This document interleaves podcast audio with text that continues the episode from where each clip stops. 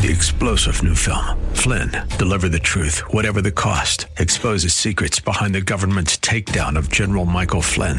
Flynn knew what the intel world had been up to. He ordered the first audit of the use of contractors. This set off alarm bells. He told the truth. He was the most dangerous person for Donald Trump to hire. They had to get rid of Flynn. Flynn, deliver the truth, whatever the cost. Available now. Watch it today. Go to salemnow.com. Salemnow.com.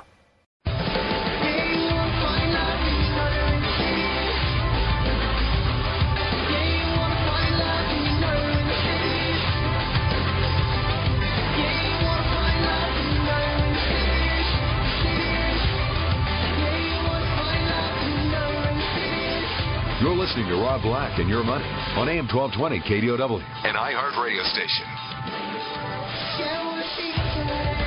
Big story of the year Netflix stocks soaring 16%. It's already having a big year this year. It was the biggest winner last year on the S&P 500. Netflix is one of those companies that is kind of ingrained in our culture from the red envelopes when they used to deliver DVDs, which they still do. Uh, but long story short, it's more about streaming than ever before. Let's bring in from TheStreet.com Chris Ciaccia. Uh, Chris, how are you today? Good, Rob. Thanks for having me back. It's good to be back. Um, let's talk Netflix. Uh, what are you seeing? What are you working on right now in the company?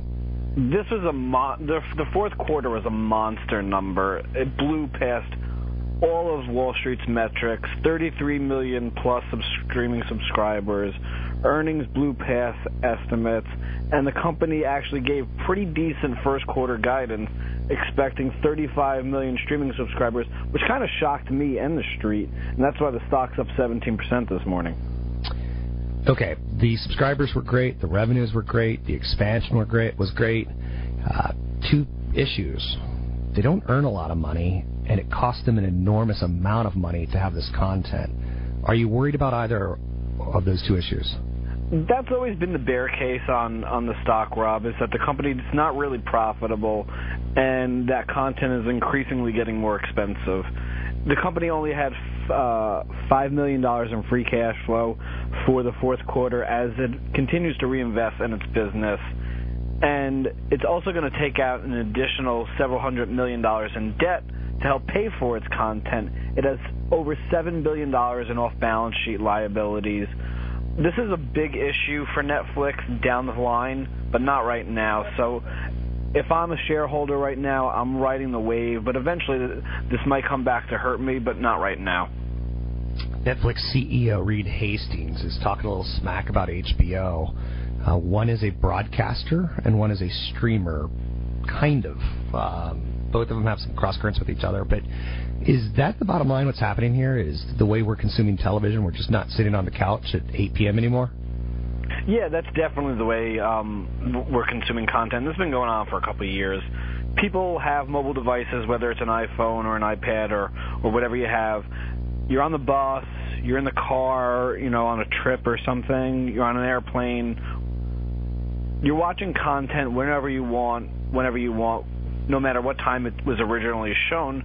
So this is where Netflix and H- products like HBO Go and Hulu, and to a lesser extent GoGo Vision, are really kind of capturing our attention. We're sitting there with these devices in front of our eyes, whatever it may be, and we're watching the content when we want it, how we want it. And the great thing about Netflix is that you can start watching a movie on your phone, you go food shopping, or you take a call from your wife or whatever, then you go back to your TV, you start and you finish watching on your TV or your iPad or whatever. And that's the really great thing about Netflix is that you can use all these different devices and they're continually adding new devices as they come out. So this is a really great thing. It adds so much convenience to the way that we consume entertainment, and that's why you're seeing so many people continue to subscribe to Netflix. Speaking with Chris, Chris Ciaccia from TheStreet.com. Chris, I kind of try to get, I'm in the business of thinking of ideas, and one of the things about Netflix recently that I've seen is that when you log in, they now say, "Do you want to watch Netflix for kids or do you want to watch Netflix?" And why can't they spin off Netflix for kids and charge parents six bucks a month? Or why can't they get programming live sports and start Netflix Sports? Um, many, many, many years ago, I joked about them starting a porn channel and calling it Skinflix. Why not do it and charge nine bucks a month? Um, is that the future of Netflix? Do they have to continue to add programming and maybe even to split into some new channels like ESPN has done with ESPN2, ESPN University, ESPN West Coast? Is that the future, would you say, or, or are you seeing something different? Netflix has talked about um, continuing to add content, so obviously that's always going to be something they're going to add. I'm not so sure whether they go into adult entertainment. You know, they've kind of kind of shied away from that. Um, so I'm not sure whether that's going to be in their future. But you know, if if the customers want it bad enough, Netflix might eventually just cave in and do it.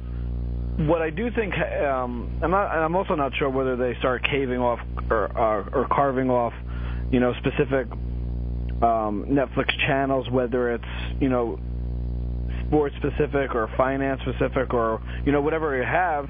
Um, Netflix does really great job of knowing what you want. So Okay. people have different viewing habits, whether it's sports or comedy or drama. So they kind of tailor it that way. So they're not so sure that they're going to start to carve off different channels and make the product a little bit more complicated than it has to be.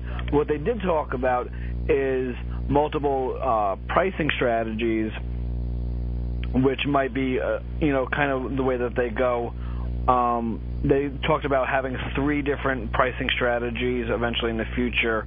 Um, and they want to make the product simple. They don't want to make it more convoluted because making it more convoluted probably would start to tailor off their streaming subscribers, and that's really what the company's future is built off of. So the the more simple that they can make it, the better it is for Netflix and its users. I found it interesting. One of the things that they were talking about is charging eleven ninety nine a month, but allowing you to share your passwords with friends.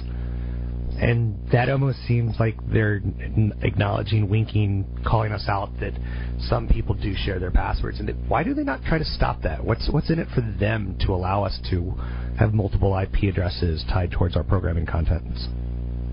They want every they want their subscribers to become addicts. HBO Okay.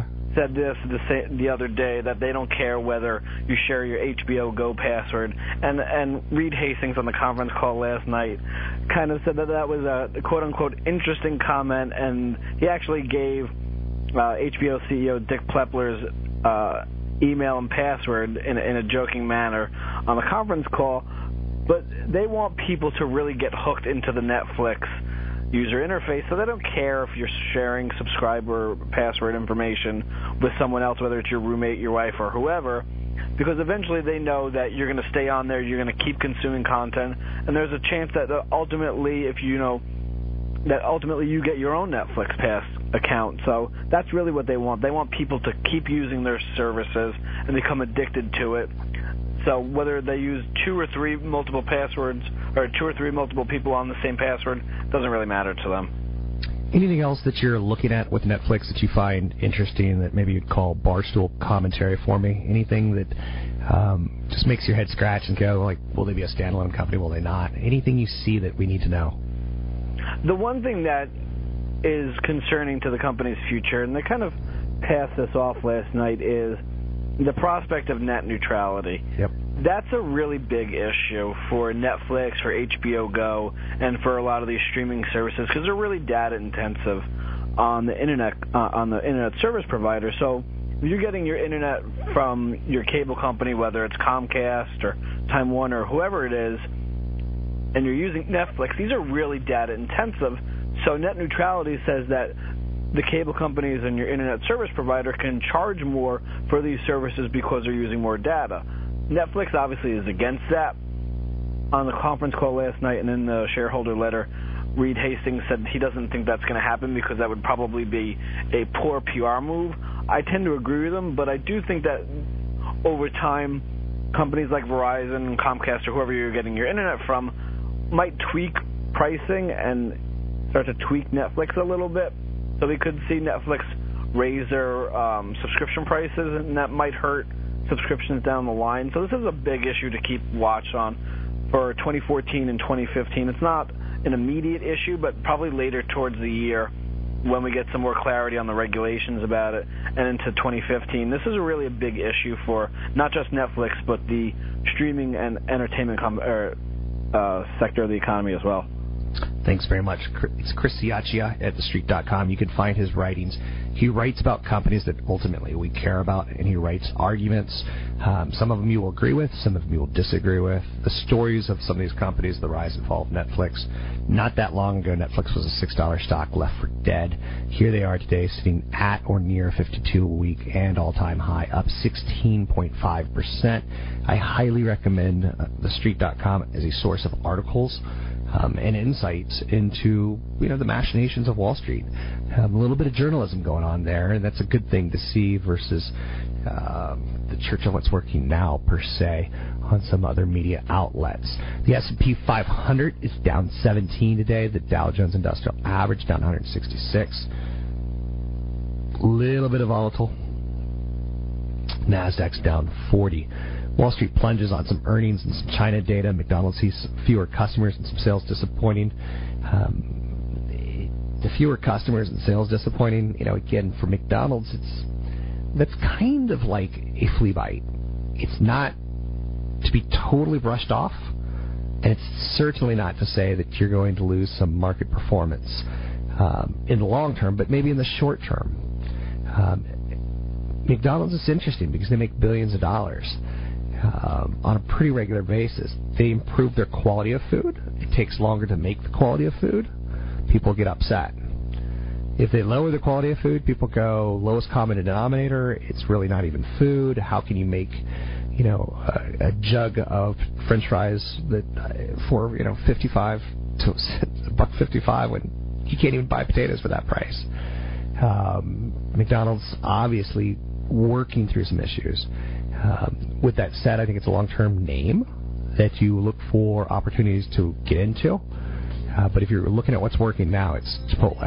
It's it's fresh food. It's organic. It's things that are closer to you and me um, versus the outsourced and processed foods of McDonald's. You can find me online at robblack.com, Twitter, Kron, uh, Rob Black Show. You can find me on Facebook, Kron4, K-R-O-N-4, Rob Black. We'll take a break here. We'll be right back.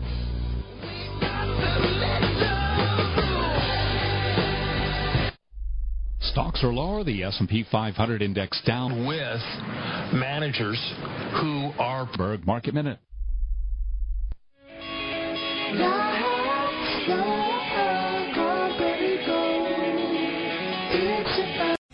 Three star general Michael J. Flynn, head of the Pentagon Intelligence Agency, knew all the government's dirty secrets. He was one of the most respected generals in the military. Flynn knew what the intel world had been up to, he understood its funding. He ordered the first audit of the use of contractors. This set off alarm bells.